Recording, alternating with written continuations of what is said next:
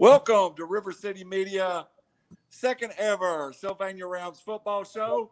This is official continuation of last week or last month. We're getting closer to the season. As we get closer, we'll pick up more broadcasts. But tonight, Howie, we got a little different view tonight. We know Coach Van loves his offense, but tonight we brought the defense to the podcast. Got Coach Clark joining us. I'm excited about this, Howie. How about you? Yeah, I'm looking forward to it. You know, it looks like they're in two locations, but I saw Coach Clark open up that door and talk to him there for a second. So, you know, a little behind-the-scenes thing going on right there. Well, if I open up the door and talk to you, Howie, we got something going, because that's across state lines. I'm going to tell you, I'm loud, but I don't know that loud. Coach Clark, before we come to you, Coach Clark, Coach Van, I think we got some business we got to take care of.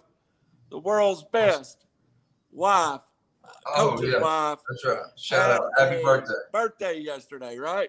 Yeah, she had a good one. I mean, she had me. I mean, you know, she sees me every. No, I'm kidding.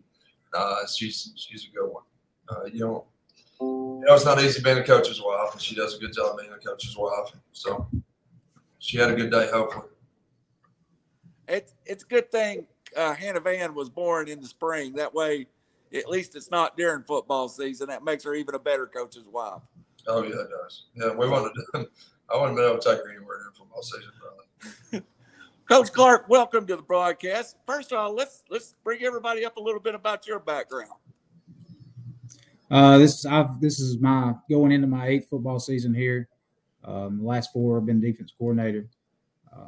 Coached baseball the last 4 years, and now I'm the head softball coach here at Sylvania. So that's where I'm at right now. Oh, you didn't want to jump in the frying pan going from baseball to softball, did you? Oh, I enjoy it. It's what I wanted to do. So I'm enjoying it. We'll have some players on here next week, but one of the main things I wanted to talk about in this podcast is we've talked a lot to Coach Van about his offense. And Coach Van, I'll put the first question out to you. Is it not a relief for you knowing that Coach Clark's got the defense? I work with some coaches that call both offensive defense, and it seems like game day is just hectic for them. Right, yeah. To have somebody you trust to do it's a good thing, and somebody does a good job with it. So when I first got the job, and it's like I told every coach I sit down with, it's not easy. And one day, you know, Coach Clark will be a head football coach. One day we'll have a couple guys on our staff that will be head football coaches. And you want to you want to have the spots to bring your guys in at the time and hire somebody. We didn't have the spots, and I'm glad we did now, because Coach Clark's a good one. He does a really good job, and look forward to what he's going to do in the future. But he does a really good job with the defense, and you have to be able to trust somebody to give them a defense. And it didn't take long sitting down and talking to him, to know he knew what he was talking about. Related well with the kids, and gets a lot out of his group. So, yeah, it's a big deal to be able to give it off to somebody, because I don't see how head coaches do it both. I wouldn't want to do both. It'd be a headache, and it's a lot. It's a lot. Coach Clark, when Coach Van came in, you were sitting there by the timeline. You were already the defensive coordinator. When you saw his offense and you realized, okay, I'm going to come to this new offense and I've got to adjust a little bit, what was the first thing scheme-wise you thought would help you? Is it turning the ball over, pressuring the quarterback, just creating more snaps for him on offense? When we first started, I talked about, that's a lot faster pace than what we're used to. So we talked to the defense about, we're going to have to get the ball back. We got to get off the field, make the offense snap as least amount of times as possible, trying to get them to punt the ball, try to get the ball back. So in doing that, we went to a more basic defense, trying to force you to run the ball. If you couldn't do that, then it was going to be good for us, because now we're going to you're going to punt it back to us, and two plays later we're going to be back on defense most of the time, because such a fast-paced offense. It's you want to get your guys off the field as much as possible, but it's okay that they're on the field when we're scoring. So kind of a balance there. We changed up a little bit of the scheme stuff just to put more emphasis on making sure we stop the run first and making quarterbacks throw us a ball, trying to get them a little confused back there with our coverages. We mix that up a little bit. So. All right, guys. Coach Van and Coach Clark, both, this question's for you, and then Howie, I'll come to you for the next question. When you got a young kid and he's obviously a good athlete, do you start him on offense, Coach Van, and then move him to defense, or do you look for a position? What's that process like?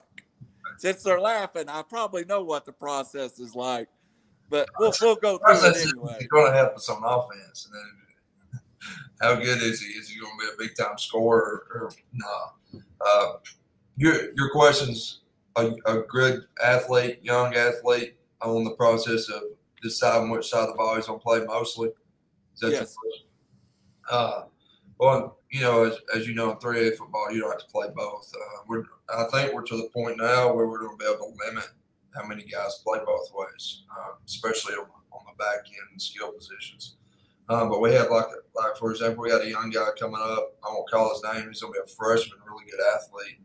Probably going to be more associated with the offense at this point because I think that's where we'll get him on the field right now. And then we have another young guy, Travis Owens, his name, really good defensive guy, hit you. And then as they get older, we can start working them into playing more on both sides. But when they're young, we try to specialize them in one area of the, one side of the football. And then that way they can comprehend it, learn it. And then as they get junior, senior, we can move them in. It's rare that a freshman's going to play both ways. We had a freshman at the farm. He is mainly a defensive guy this year.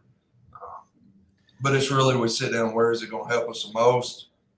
Where can we take? Because we may have older guys in certain positions on the other side of the ball. That's his position.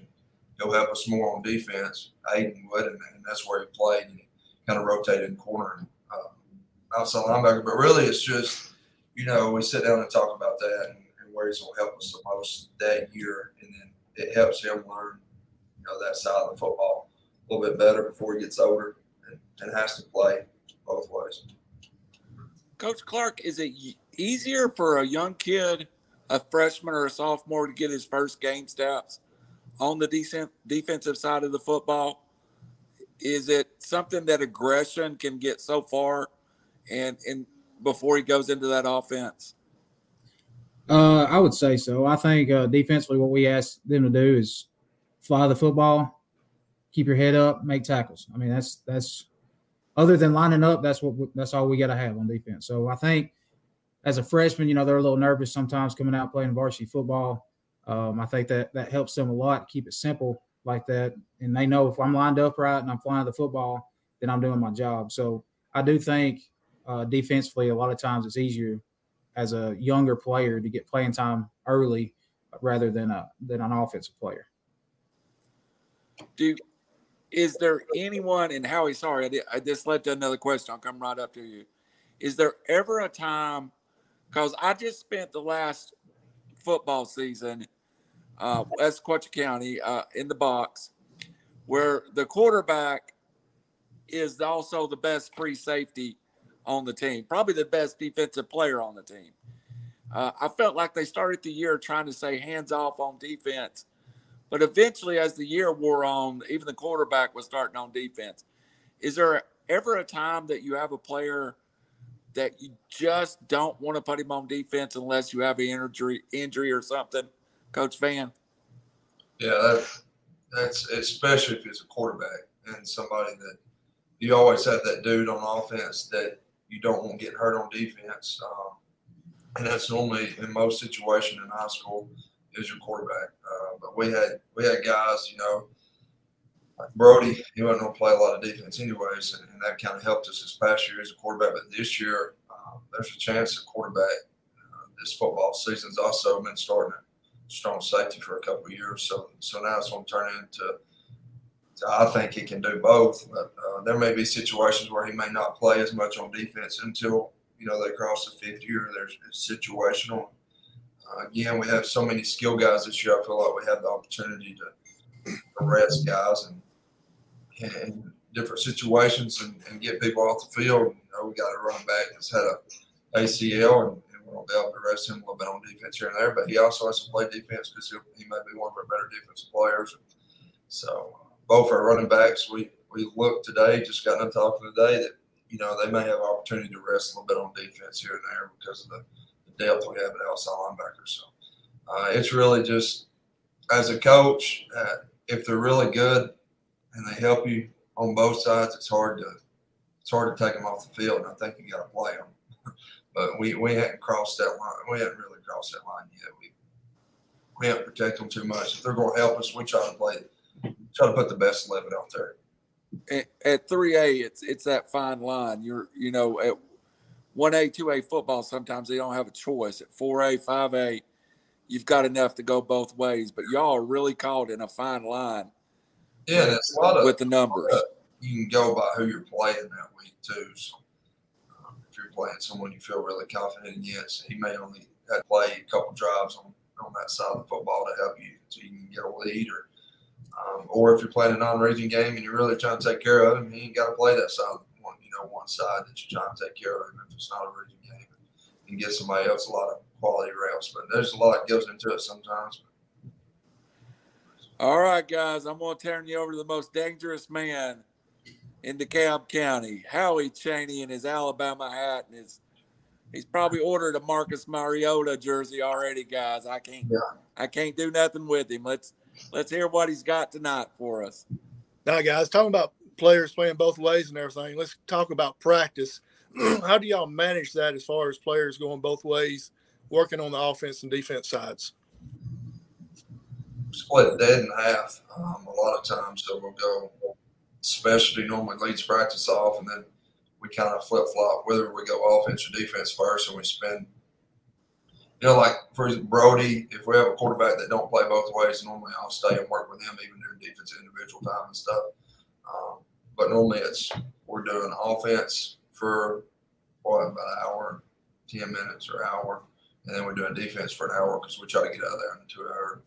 2:15. We don't try to keep on, try to get quality routes, and it's always moving. There's never a water break. You get water on the fly. So, but we just kind of split it up that way. Normally it's Andy team, Skelly inside, just a normal. It's just we set it up a little bit different here and there. But that's how we have to get them reps that way. I know at halftime you divide everybody up in positions, go to your position coaches and all that. With the players that goes both ways, how do they decide who they go with? And so a lot of times, it's where another thing that's good, like our O-line coach is also our D-line coach, and our receivers coach is our DB's coach. And, well, this year we're adding coaches. We actually have two more that's going to be there more. So we're actually – the JV guys are going to get more individual reps in our practice as well. But we kind of split it up, and it works out where normally your coach is coaching – you on both sides of the football, and then so you're able to talk. That assistant coach is able to talk both sides of the football at the same time, pretty much. Within a few minutes of each other, and keep them in that same group. So that works out well for us.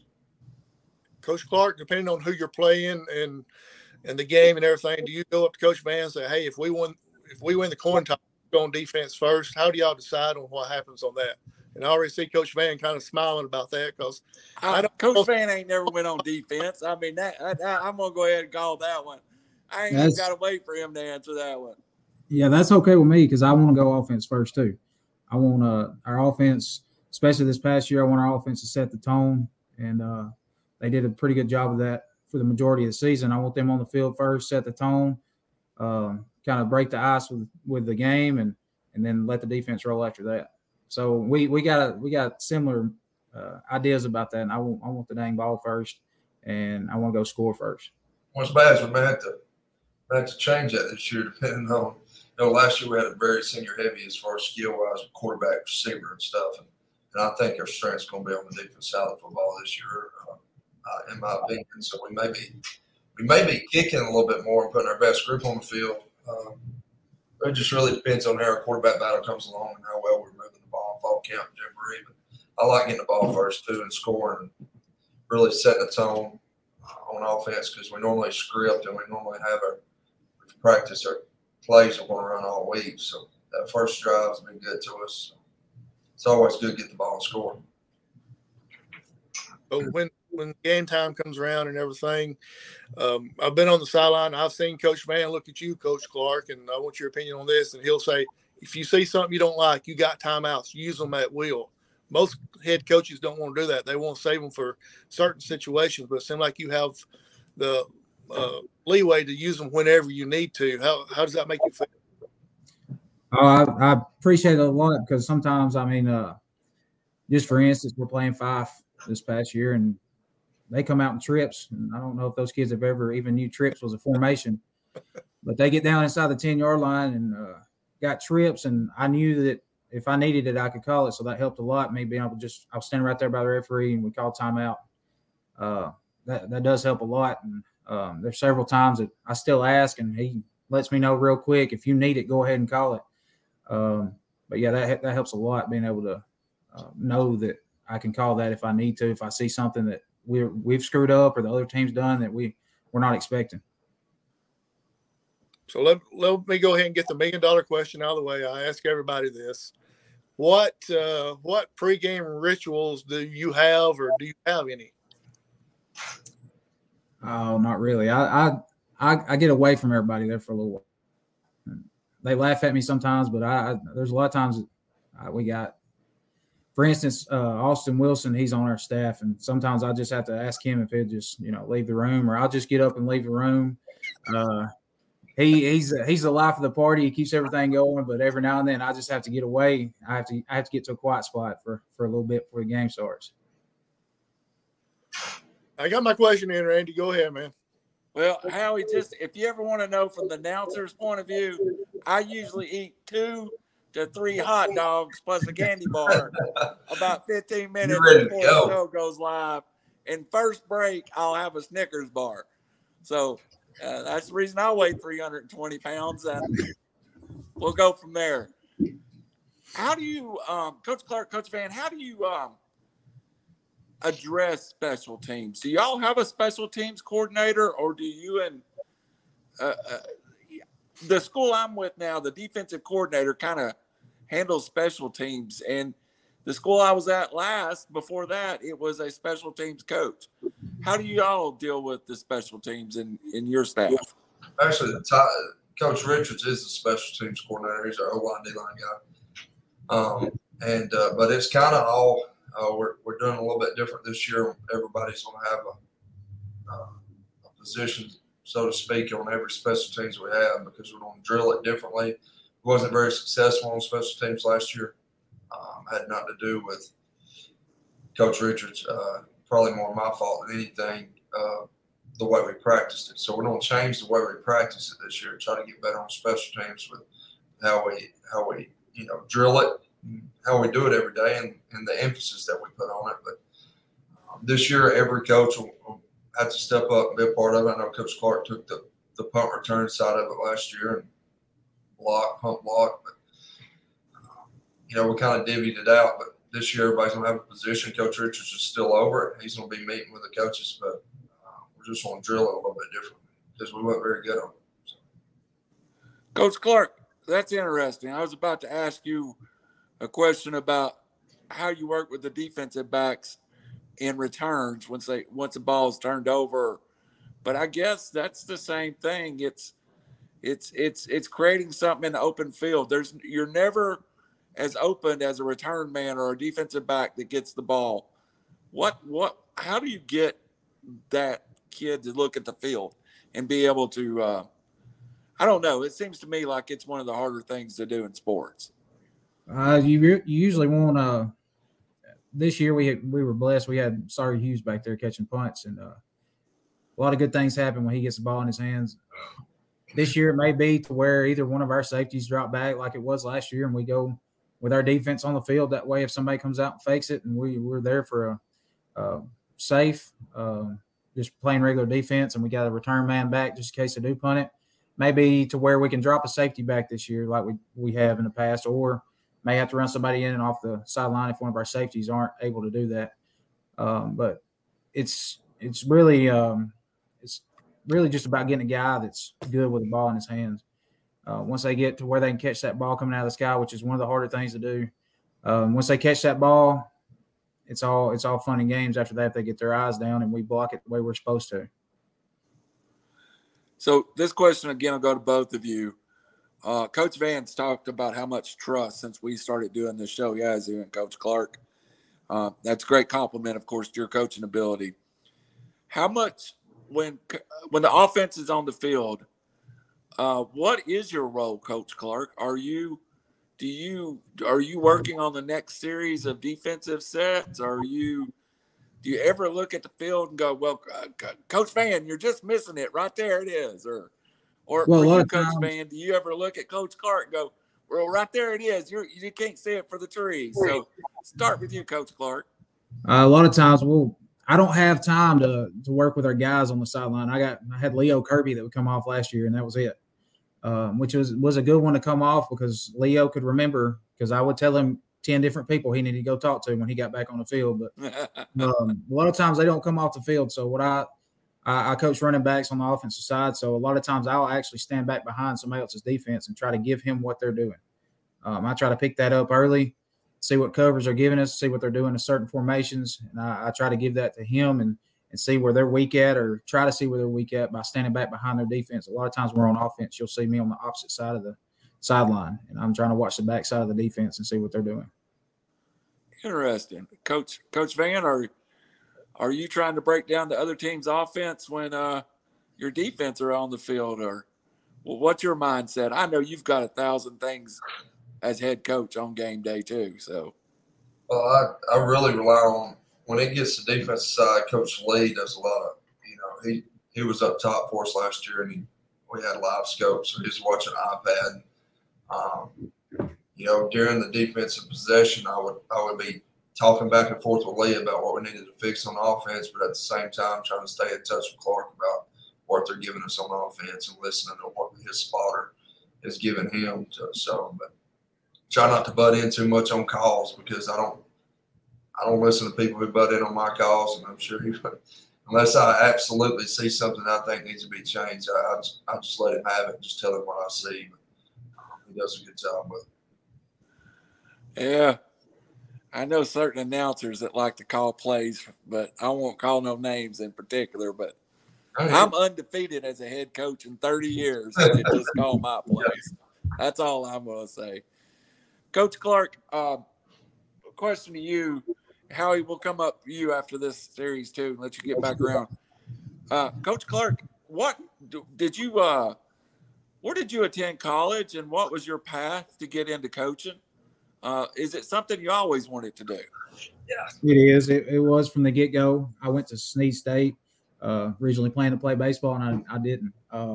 So my first little gig with a team was I was at Snead, and I got to be the softball manager there. So started doing that, and then went on to Jacksonville State, did the same thing, graduated from Jacksonville State. So that was my first little go at it. And then we got to Sylvania. Coach Ledbetter had came over to Sylvania as a defense coordinator, and he gave me a call, asked if I would be interested in helping. My first answer was, no, I'm good. He called, and so he said, okay, well, we was talking about people that might be interested in going into coaching, that might be interested, young people wanting to volunteer coach. So I called him back later that afternoon. I was like, yeah, I want to. So that's how it all started, and I've been here ever since. That was in 2015. Sounds like you kind of got drafted, Coach Clark. He called me, and he said, we're looking for young guys, and we need some volunteers. We don't have many guys on staff. So I think I was really just the bottom of the barrel is what it was. I think I was the last choice, last phone number in his contacts that he could call. That's how I got in announcing. I sponsored games, so they felt bad that I was sponsoring the games. They gave me a mic, so I just started calling games. So that's how I fell into my second career. Coach Van, Howie, up to you after this question. I got a question for you, Coach Van. I've thought about since the last time we talked. I do feel we talked about last couple of times, we talk about how things go in cycles on the offensive side of the football. You know, wing T was the rage, shotgun wing T. The veer was the rage. When I was in school, everybody wanted to run the wishbone. Does the same thing happen on defense, or are they still running 4-3, pinching down on the tackles like we did in 1984? Or do you see more exotic looks from defenses today? Well, we see, sometimes I watch film and I'll question about when I was at Woodville, for example. I'd watch film, and we were a little bit different offensively at Woodville. We was more of a tight end sniffer group, and kind of like five to us. We just didn't use a wing a lot. We split because that's what fit our guys. And I would see things on defense I hadn't seen. I don't know if it was sometimes I couldn't even tell you what it was. Kind of, and it makes it tough sometimes because they're coming, like if you're playing somebody who's bringing them from everywhere and they're not sound, well, sometimes they're going to get you. But when you're able to bust it, though, they ain't got nobody. They're not in the right spots. But we faced, like this past year, you know, we faced a lot of four-man fronts, some odd front, and a little bit of both, and some really well-coached football teams that we played this past year, especially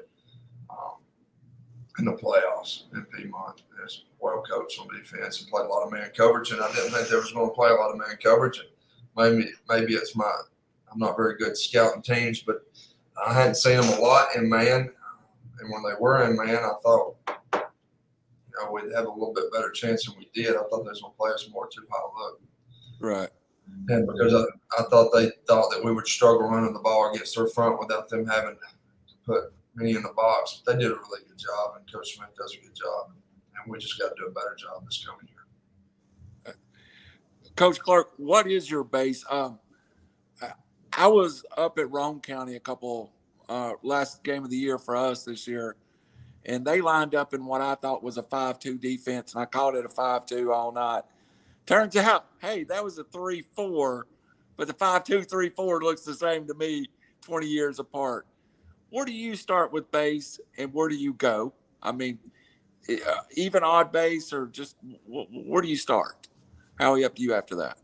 Up until this year, I've really liked an odd front, but it depends on the personnel each year you get. We've talked about, you know, it's the 3A school. It's whatever you get. It's what you get. So personnel-wise this year, we were better in a four-man, even front.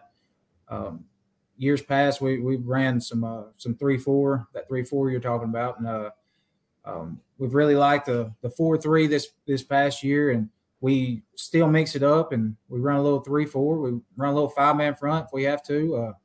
But we rep all of it equally, depending on who we're playing that week. If you're playing somebody like five, you don't even have to rep the three-man front that week because they're too tight. They're coming downhill at you. But a lot of times we're repping our four-man and our three-man defense all week. Good. Howie Chaney. Coach Clark, I've talked to Coach Van about this in the past, and the young coaches there at Sylvania seem like they have a good chemistry and good gel. I'm trying to do a little bit of math in my head, and I'm not a good mathematician, so I'll just say right now, but it seemed like you could be the elder statesman of the coaching staff. Is that true? It is. Other than Coach Ryan Haney, I'm the oldest person on staff. I'm only 28 years old, and I'm the oldest one on staff. So, but it does. You're right. We gel. It's from the get-go, it clicked, and everybody up here gets along very well and works together, and we're all going to one goal. You know, I'm on the sideline with y'all, and I see y'all before the game a little bit and then after the game. And it seems like y'all really do have a good time, and it seems like it's a genuine type of friendship together. Oh, yeah, yeah. It goes beyond just football office. You know, we talk. We see each other on weekends several times a year. And so, I mean, it does. We clicked from the get-go, like I said, and it became a good friendship all the way across the board. Everybody on staff. We all get along, don't have any issues, so it's always good when that's all working in one direction. I kind of want to go back to last year for a second and talk about Leo Kirby. You didn't mention him earlier on about being a defensive go-to guy, I guess you'd say. I don't think he really started much at the first of the year, or am I mistaken, or did he just improve that much throughout the season? He improved that much throughout the season. He was not a starter. He was not a starter from the first game. That's what me and Coach Van were actually talking about yesterday or the day before. You know, Leo wasn't even a starter, and Preston Graham broke his arm, and so Leo had to start against DAR in the Jamboree. So going into that game, I was afraid it was a little weak there, but Leo's a very smart kid. He's going to do what you ask him to do. And some of his reads, when we were watching film, I called Coach Van in on that Sunday when we was watching that. And I said, watch this. His reads were incredible. He just – every single game he got better. He worked, and he worked himself into one of our better defensive players. He played will linebacker for us. But, yeah, he started every – from the get-go, but he was under the radar at first. Talking about film session and all that, how's that broke down on Sundays? Do you, Coach Van, do y'all do the offense and then the defense, or do you just do it all at one time? No, we're split up, so we'll have some offensive guys in one office, and we'll split up defensive guys in the other coach's office, and then we'll come together at the end. So kind of work that way. And then, so like this year will be a little bit different. I think we're going to be better on how we meet this year than it was last year. So tell the kids to get better. We need to get better too. So we're going to make some changes in how we do that, but it'll be very similar. We're going to split up, but come together, be more kind of in-depth on what we want from everybody that week, and kind of game plans on both rather than me and Clark. Just, you know, us two knowing it, we need to do a better job of communicating throughout everywhere. You know, the entire staff is what we want on both sides, rather than just this offensive staff knowing what I want, just the defense staff knowing what he wants, and me and him is only two that know what both sides want. Coach Clark, you know, Coach Van has told us in the past, I think the last episode we had, some of the players he's going to miss, not just on offense, but team-wise. Could you elaborate on some of the defensive players that you're really going to miss from this senior class that's graduating? Oh, yeah, we got Sidney Decker. Sidney's going to hurt. Losing him at defensive end, he was a guy. I mean, he it turned into halfway through the season, you'd flip on film and you'd see quarterbacks coming to the line of scrimmage looking for number 70 and trying to get the ball the other way. Stiles Hughes played Mike for us. He always made sure everybody was lined up the correct way, which is half the battle on defense. And he was a good, very good Mike linebacker. And then Xander Wooten played a little three tech for us. He's not played very much defense up until this year, ended up being a every game starter. And then Sawyer Hughes at safety. Sawyer was always back there. We always try to keep him the high safety in case anything ever broke. He'd just go get them down and let us play again. So those four guys right there are the main four that we're going to be missing from the defensive side, and they're four hard ones to replace. Do you already have early heir apparents that's going to be taking their places that you'd like to express now? Or would you rather just hold off on that? I think Mike linebacker, we could, I think we're looking at Leo Kirby either staying outside or moving him inside. He knows the defense so well. He knows it as well as anybody on the team.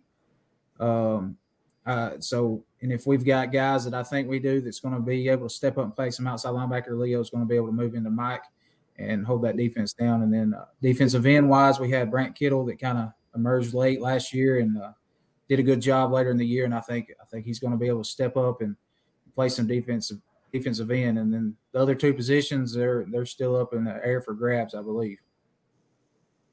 Good. Randall, back to you, buddy. You said something about middle linebacker, Coach Clark, and is that your defensive captain? I mean, generally, is that guy you've got calling plays and making sure everybody's lined up? Is that, explain to everybody that doesn't know the ins and out of football what all getting lined up entails. Oh, well, the mic's got to call a lot of times when they break the huddle, the wheel's supposed to call the formation. Will calls the formation, the offensive formation. The mic will tell us where we're lined up next. So we bring a tight end, we make a certain check, and the mic's got to make sure everybody's lined up in a certain way. But I put a lot of pressure on our safeties. I've had my hands on safeties the last couple of years with with coaching them at practice, and I put a lot of stress on the safeties. You see the whole defense. You see if something's not right. You know, they see the edge a lot better than the Mike can. Mike's responsible for the box, and I make sure our safeties are responsible for the outside. But back to your question, yes, Mike he's got to be a leader on the defense. If he's not a loud voice, if he's not somebody that's going to let you know that you're lined up wrong, then it may be 3-4 plays before we pick it up on the iPad, and by then it's too late. They're inside the red zone. So having a good mic, having a good communicator, that's huge about getting lined up and doing the right things on defense. Coach Van, that's something we haven't talked a lot about. When you're from huddle break to line, does your center call the blocking scheme, or do you call the blocking scheme, or do you just keep it really simple and everybody knows blocking area? Because there's a lot of ways you can go with your type of offense. Right. Well, they get like the play to begin with, and if it's a run play like Red Arizona, then they'll communicate based on the front on how they should, block it up. But normally, we've scouted it, we practice it. They just take their steps on most plays. But you got gap scheme stuff. But when the most that's called out is your pass protection, and that's called out by the quarterback. So always a Roger Louis call, and then we'll check Leah's. Checking the full slide protections, depending on if they're showing pressure. And the quarterback always picks that up. Now, we do have calls, and our guards all the way up front can make calls, taco calls and stuff, up front to change a blocking scheme on certain run plays. But everybody don't even know that, I guess.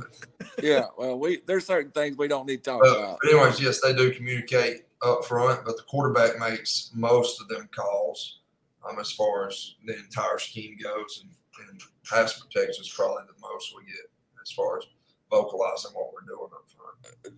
So you like to break the huddle and get to the line of scrimmage with a little time on the clock to adjust. Right. So, well, we don't really huddle, to be honest with you, much. When they get up there and the quarterback just walks up and gives them the play and we go. At times, we weren't very fast last year. Wasn't really happy with the speed of our offense. And this year with a quarterback, it's going to be probably a little bit more, agile, can move and run. We're going to be more up-tempo. We want to go faster than we did last year, get more snaps in. If we're snapping the ball, they're not. But we want to snap it and keep their defense on the field. We want to wear them down. And then the fourth quarter that play that was averaging 2.5 yards a pop in the second quarter, in the fourth quarter, because you're snapping the ball and you're keeping them on the field, that play's starting to average 3, 4, 5 and busting them every now and then because they're on the field a lot. And in 3A football, if you keep a defense on the field, now you got a lot of guys running in and out. It plays in the hands of the offense, because on offense, your guys can be tired, but they know where they're going. They know what they're running. They're ready to score the football. When you're on defense and you're wore down and things are not going your way, that's when you find out if your team's mentally tough. We want to find out if every team we play is mentally tough and ready for it. So we're going to try to be faster this year on offense. Coach Clark, during practice, your kids, of course, playing your own offense, get a great look at spread. Do you and Coach Van in scout or try to create the same look for the other team, like going to play somebody like Fife?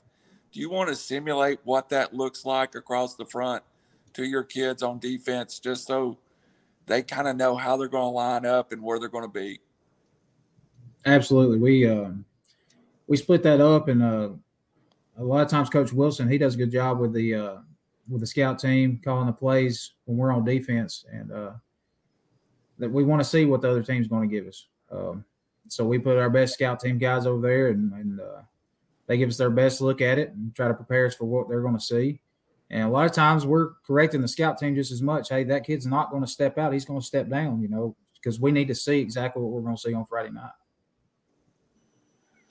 All right. This is kind of a crazy question, but I thought about it all day. So this is going to come to you first, Coach Clark. If you had to switch sides of football and you had to go coach the offensive side of the football, what scheme would you want to run? On offense? Yeah. Oh, I don't know. I'm not a big spread guy as far as knowing the whole scheme. It takes somebody smarter than me to do that. I like the two tight double wing. We're going downhill. That's what I like. But found a new love for that spread offense this year. When you see it, when kids are working and doing the right things, it's fun to watch. I like that old boring football though. You getting tight ends go downhill. The offensive line's butts are higher than their head. You might be 28, but you got some 48 in your soul somewhere. Yeah. Coach Van, you're a defensive coordinator. Mm. What are you going to do with? First off, depends on you don't tell me the top players we got, or I'm just going off. If I could fit players to a scheme. Right. You got some pretty good athletes, not a lot of size. Okay, I'd be in a stag probably. And I'd be coming at you from different places, probably bringing it every play. Bear zero or something, snake zeros. I mean, I've been bringing pressure, son, bringing them from everywhere. No, here's the deal. I hate an offensive line. They hate blocking odd front a lot of times, and we struggle with blocking odd fronts here and there. And I thought we got better because Coach Lee does a really good job. But probably some type of odd front because a heads front if we want to give two twos and a four-man front with two twos because that also gives a lot of trouble from an up-front standpoint when you got guys slanting. Gives us – when you make them O-line think, when that mind's going, if they've got to react. It's tough on O-line. I'm hoping this year, and we got better as the year went on last year, our guys do a better job of it because we need them. We don't rely on them in football. And just do it at much faster pace. Well, one thing for Coach Clark's for sure, his running backs are all over 220 pounds, it sounds like. Yeah, falling forward for 2 yards. Get that right. Back down to one, snapping it in there. Yeah. Coach Clark, I implied that Coach Van, that Auburn and Alabama must have been busy when he scheduled the schedule next year because he got everybody else that he could on there. Quite a challenge with the schedule, but I do agree with Coach Van. By the time y'all are playoff, you're going to be a playoff-ready team. What does playing that schedule do for the defense to be ready by playoffs? I mean, with that schedule, we're playing some of the best teams in 3A. No doubt about that, no question about it. We're playing some of the best teams in 3A. We start with Sax, who's not in our region, but they've got some guys that can go.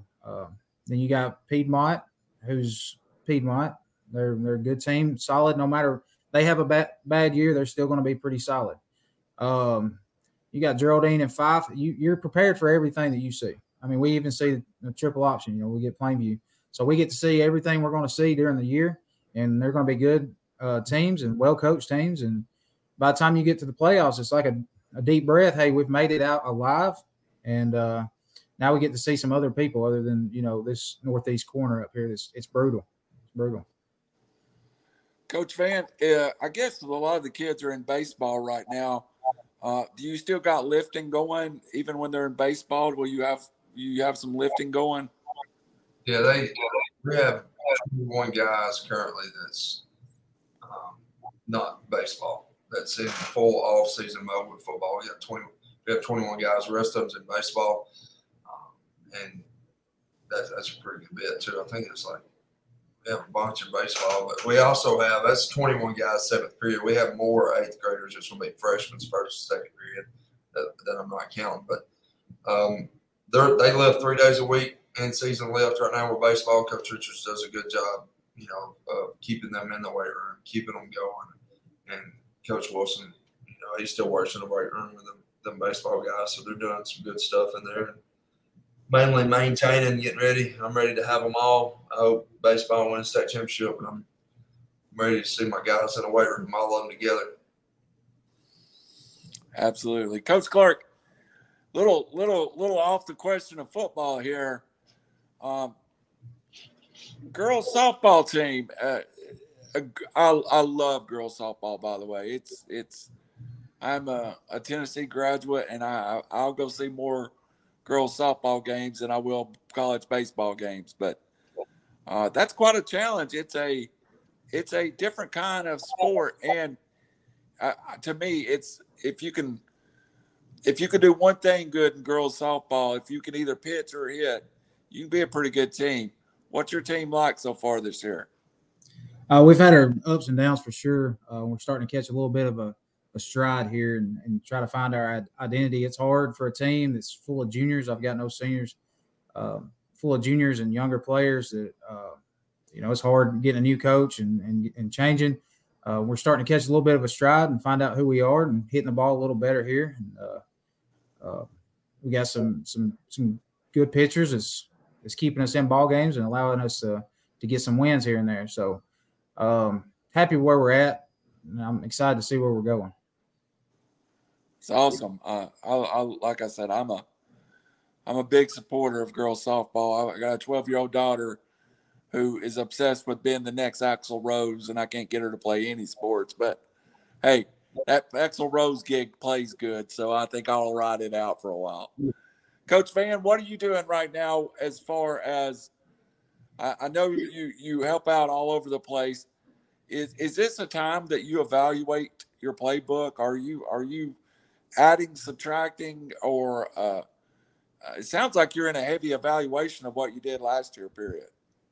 Yeah, we've been looking back at there's going to be, things that have to change from, like, for example, the special teams. We have a lot going on there that we're going to change and implement. So working on getting all that together, special teams wise, but at the same time trying to figure out how we're going to get the guy every single player that needs to football because we have a good problem right now. We got a bunch of guys that can do stuff with the football, after they catch it and after we give it to them. So we got to find ways of giving them football.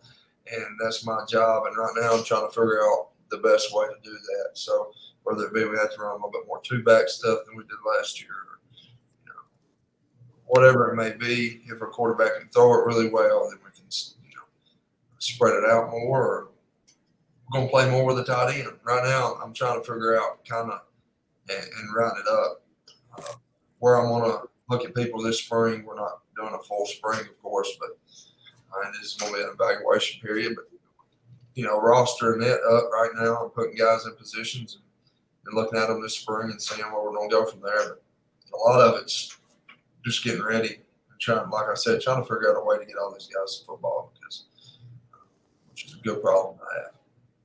When will you go into the period with your quarterback evaluation? During the spring, you said it wasn't a full spring. Will you go into fall probably with both guys repping and let that work out in the first couple of weeks of spring? I think so. I think it'll be something where they're already – right now Jackson, he don't play baseball. He's throwing every day. He wants to be good. He's got guys that stay after with him. He throws routes to him. He just wants to be good. And, Josh Scott, he's in baseball. But, he's all the time trying to do something with football. But it'll be spring. Spring session will show a lot, but I don't think we'll know for sure who it's going to be unless something happens and one of them really stands out. This won't be decided until after the fall jamboree, I don't think. So. Which is a good problem to have, and we're going to find out. And I met with them, and talked to them. Like, quarterback, is more about just throwing a football. It's more about how far you can throw it.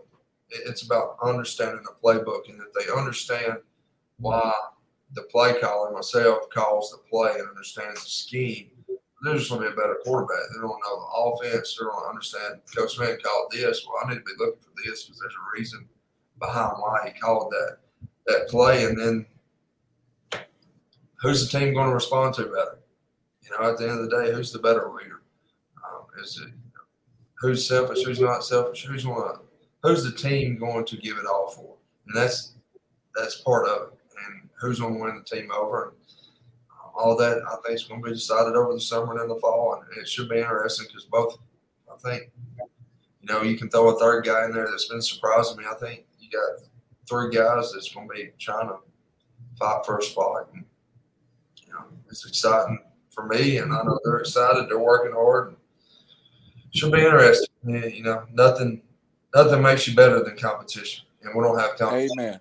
At a, you know, spots all across the defense, all over the field. There's going to be competition. You got guys that played receiver last year that their spots up in the air because you got guys who's working harder, gaining weight, and just want to be good at football. And when you have that competition everywhere, you're going to see it pay off in individual success and then, of course, for our team.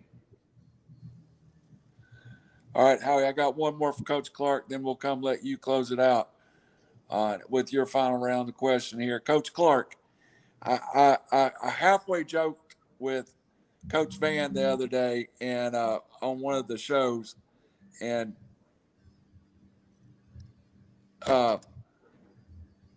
about how soon after the end of the season did he make his first depth chart.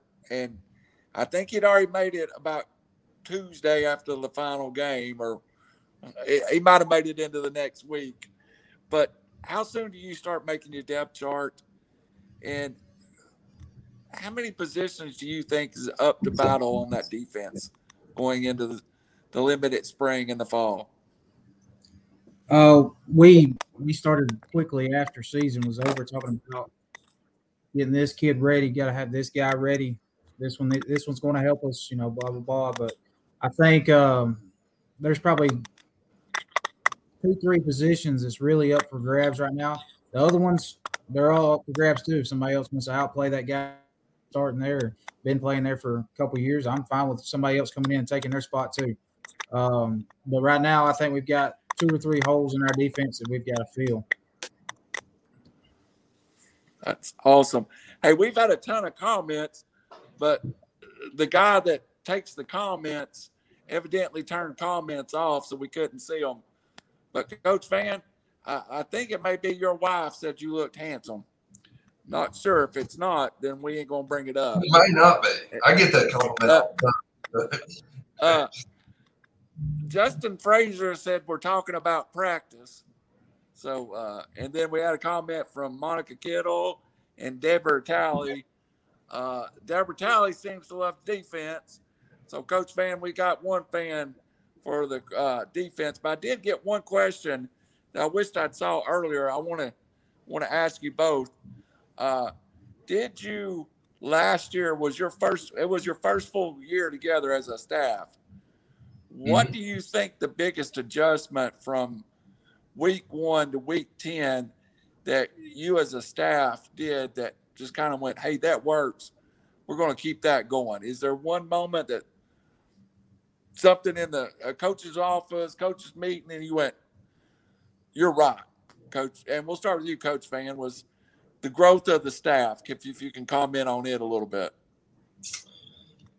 Oh, that's a tough one. I would say our in-game communication was something. I think when you're a, you know, a young staff, especially, but a new staff, getting to know each other, it's important to understand what everybody's looking for, especially for the offense coordinator, defense coordinator.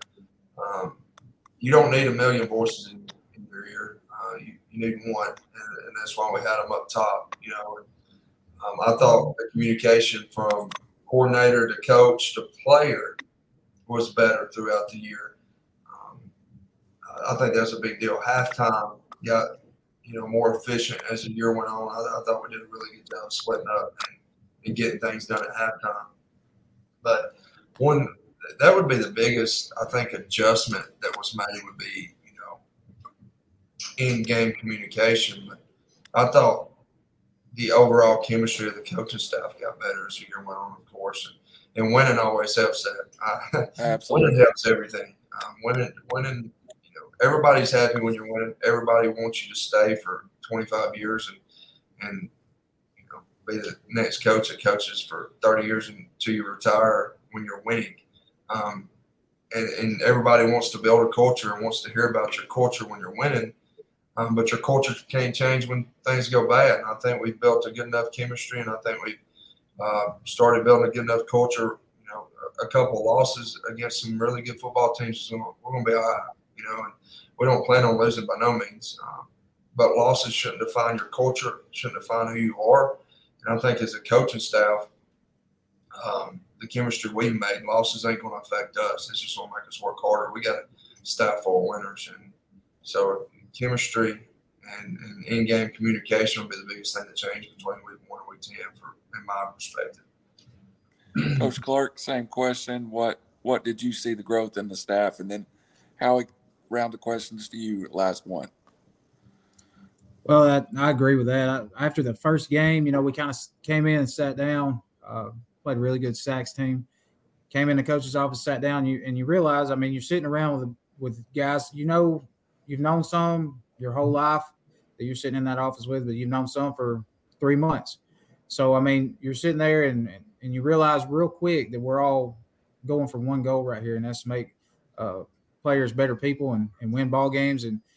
And just the work everybody put in, it helps with build the trust, and it makes that chemistry grow as the year goes. And I think from week one, after that first loss, you know, you get in the coach's office and you realize, hey, we're all here one reason only. And I think that really builds chemistry from going in that. We didn't come in here mad at each other or mad at anybody on the team. You know, we all felt like we had let the players down. We got beat by sacks. You know, everybody in the room was like, okay, that was my fault. You know, we got to fix that. I got to fix myself. And seeing a bunch of guys in the same room doing the same thing really builds that chemistry. It was probably because you got bad stats. Speaking of that, Howie Chaney, it's yours. Real quickly here, go back to last year's team.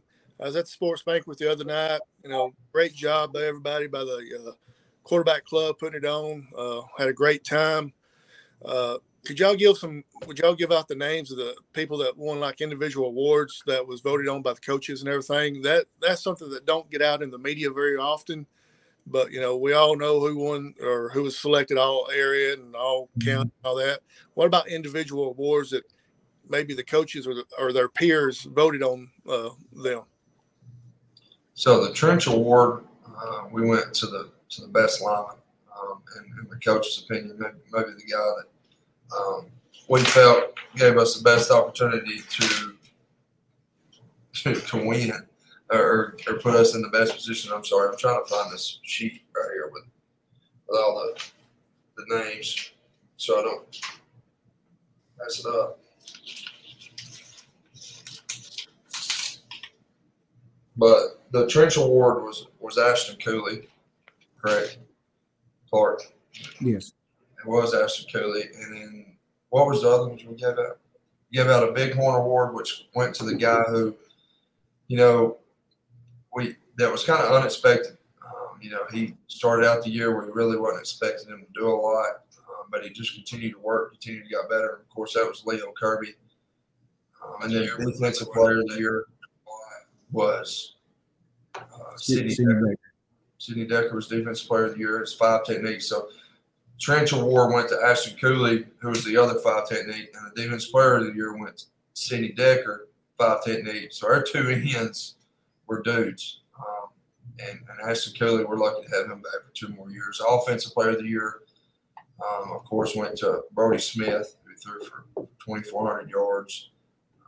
Was there any more before the Josie Sargent Award? Yep, the Josie Sargent Award, which you can speak probably more on that, but go ahead. Yeah. Josie was a player we had here. I graduated last year. He passed away in a car accident this past year right before Christmas. And Josie was one of the hardest working players I've ever coached, ever been around, and we decided we needed to make sure he had an award in his name.